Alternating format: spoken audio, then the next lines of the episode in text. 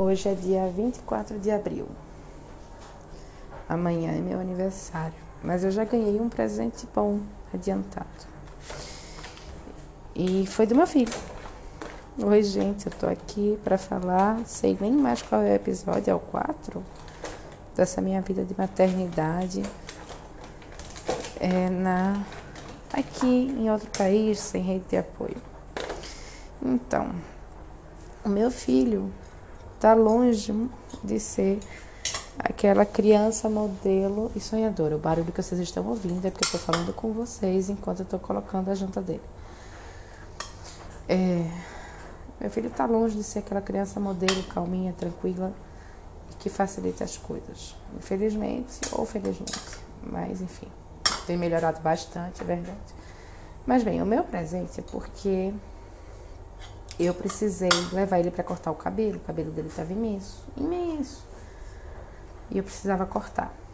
E normalmente ele não é uma criança colaborativa nos salões de beleza. E eu levei sozinha ontem, porque o meu amor, meu marido, não quis ir. Estava cansado, tem trabalhado muito, né? Como eu disse, só ele trabalha. E ele trabalha muito mesmo, são 2 empregos. E, enfim, eu fui levar. Aproveitei que ele estava empolgado para sair. E levei, consegui um horário num salão que eu nem conhecia. Por acaso, até que o salão que eu fui, o cara que cortou é brasileiro. Muito paciente com criança, me apaixonei. Vai ser, provavelmente, eu vou botar Rafael para cortar com ele sempre. E o meu filho se comportou muito bem, mas tão bem que quando ele saiu do corte de cabelo, eu coloquei ele pra andar no trenzinho que tem no shopping, sabe aqueles trenzinhos que rodam? Só que o negócio aqui é €1 e ele deu 4 voltas. E se deixasse, ele ia dar milhões de voltas. Mas bem, foi um grande presente.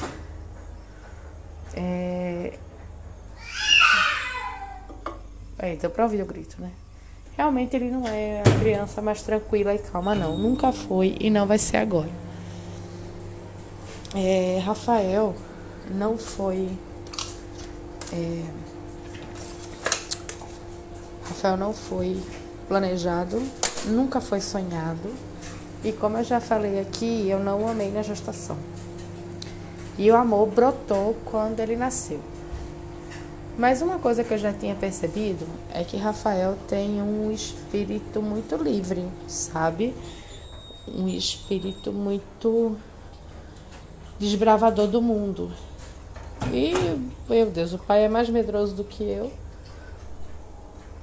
E isso a gente decidiu fazer a criação neurocompatível. A gente... Meu marido mesmo diz que prefere passar os perrengues que a gente passa e depois eu colher os frutos em longo prazo do que correr o risco do meu filho ter mágoa dele, né?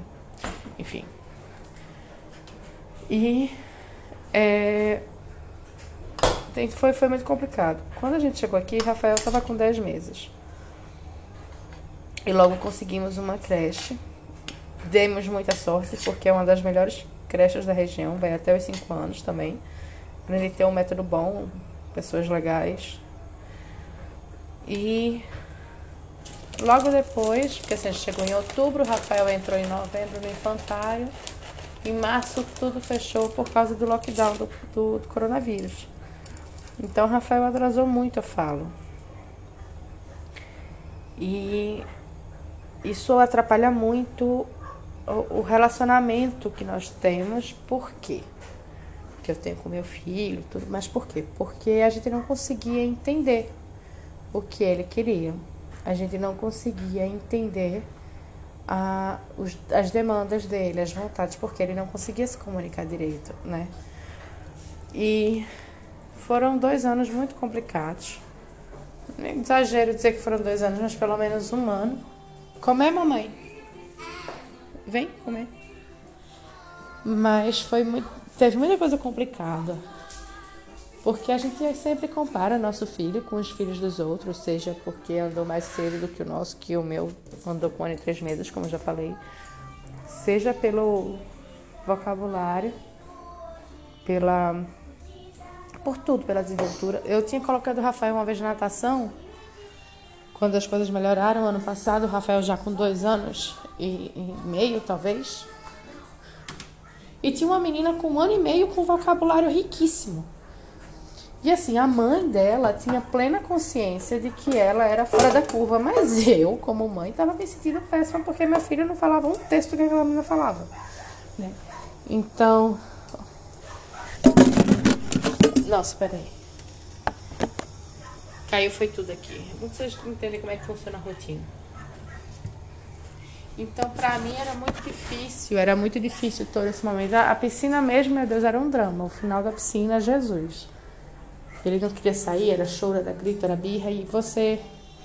Todos os médicos que eu levei para muitos médicos, a gente fez muitos exames para ver se tinha autismo ou alguma outra neurodivergência. Não tinha, além do atraso da fala. Dizia que boa parte das birras, embora os 2 anos sejam a idade da birra, que boa parte da birra era porque ele não se comunicava direito. Não conseguia falar. E a gente não acreditava muito nisso, porque Jesus, né? Não é possível. Mas o menino dava... Nossa, era muito piti.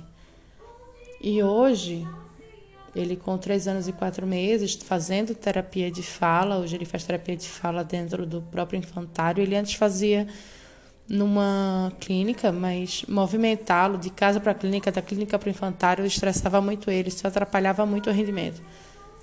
Ele com a terapia de fala hoje tem falado mais, formado frases... E isso realmente ajudou. E assim, claro, ele tem crescido, então ajuda também no entendimento das coisas. Hoje ele entende. Ontem, antes de eu sair, eu falei para ele, olha, a gente vai lhe cortar o cabelo. Ele, não, mamãe, vamos cortar o cabelo. Ele quis ficar no meu colo, deixou cortar o cabelo. Gente, isso é uma coisa fora do comum, porque...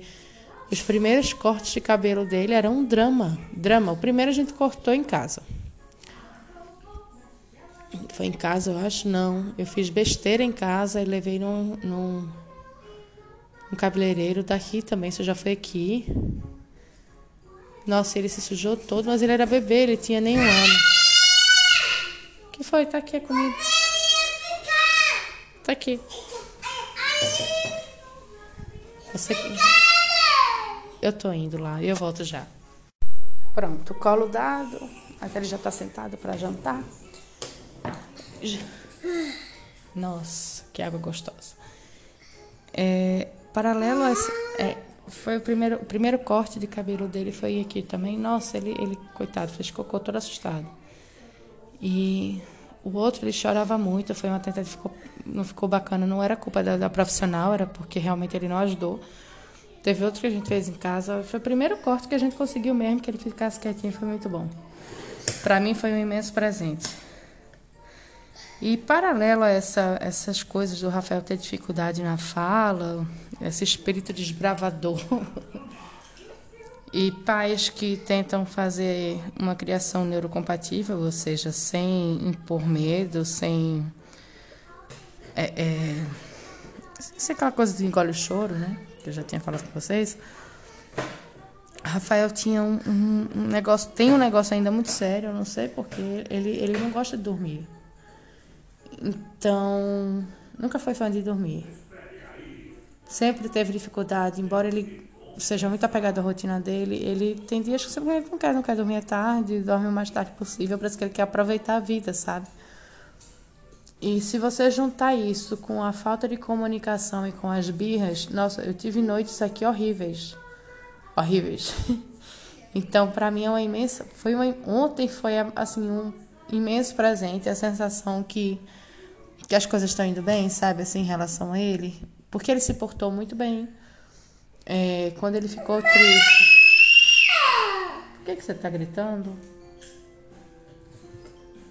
Quando ele ficou triste, já cansado, ele, em vez de gritar ou fazer qualquer coisa, ele resolveu me pedir um abraço, mas ficou quieto. Então, são essas vitórias que a gente tem que comemorar. E se eu conseguir, todo mundo consegue. A verdade é essa.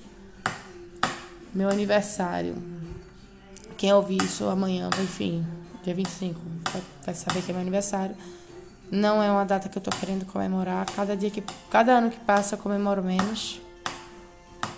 desde que o meu irmão faleceu. Talvez isso seja um tópico em algum momento, não tem a ver com maternidade direta, mas tem a ver com a parentalidade, porque ele seria um excelente tio para o meu irmão, para o meu filho. Excelente tio. Mas é isso, minha gente. Queria compartilhar essa vitória, essas pequenas conquistas. Rafael já fala pequenas frases, Rafael já consegue ficar quieto em ambientes que antes ele não ficava. E isso tudo só demonstra que realmente era só atraso na fala. E o jeito é investigar se você acha que seu filho está um pouco fora. Investiga mesmo, tem terapia de fala, mas vai em pediatra, vai em pediatria do desenvolvimento. No Brasil existe o neuropediatra que pode tentar identificar alguma coisa.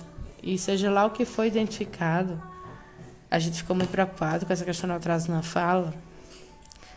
Hoje, tudo converge para qualidade de vida. Então, vamos torcer por isso, né? Um beijo, fiquem bem e até a próxima.